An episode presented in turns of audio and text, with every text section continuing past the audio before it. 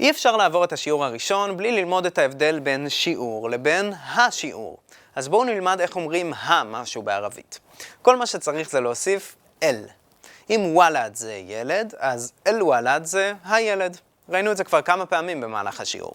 אלחמד זה השבח, כמו באלחמדללה, ואלעוד זה הקודש, זה כינוי לירושלים.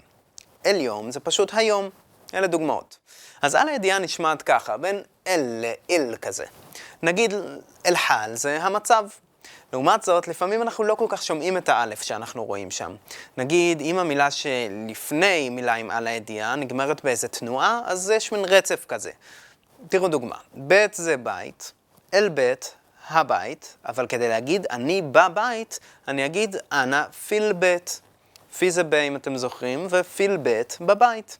שמעתם את האלף? היא באמת נפלה, ואנחנו נשים אותה בסוגריים כדי שתזכרו שהיא כן נכתבת בערבית, אבל לא הוגים אותה. עוד דוגמה שלפעמים לא שומעים את האלף, זה אם המילה מתחילה פשוט בלי תנועה, ואז הלמד מקבלת תנועה כזאת כדי לעזור, והאלף נופלת. נגיד הגדול, איך אני אומר? לקביר. אם אני רוצה להגיד הילד הגדול, אז אני אגיד אל וולד לקביר. זה ממש בקטנה, ואתם לא צריכים לדאוג מזה, סתם רצינו שתכירו את זה. עוד דוגמה שנתקלנו בה בשיעור זה סלאם עלייקום, השלום עליכם. מה קרה ללמד שלא שומעים? כמו ששמענו בשיעור המבוא, האותיות בערבית מתחלקות לשתי קבוצות, אותיות שמש ואותיות ירח. אבל מה זה קשור לעל הידיעה? כשאנחנו מוסיפים את על הידיעה כדי להגיד למילה שהיא מתחילה באות ירח, נגיד האות כף, אין לנו שום בעיה. קלמה זה מילה, אל קלמה המילה, הכל מסתדר. לעומת זאת, כשאנחנו מוסיפים על הידיעה למילה שמתחילה באות שמש, כמו נגיד האות שין, אז קורה איזשהו שינוי קטן. הלמד שלנו נעלמת, לא שומעים אותה, ואות השמש מקבלת דגש, שדה. אז נגיד, דוגמה שקל לזכור זה את המילה שמס. שמס זה שמש, ואש שמס, השמש. הפלנו את הלמד ושמנו דגש על השין. אנחנו תמיד נשים את הלמד בסוגריים, כדי שאתם תזכרו שלא צריך להגות אותה, ונשים גם את הדגש על האות שאחריה. ראינו את התופעה הזאת גם בשייח' ג'ראח, וואדי ג'וז, אבל איך תדעו מה זה עוד שמש? יש שיטה קלה לזכור. סרטן, זללן, צד, רשת.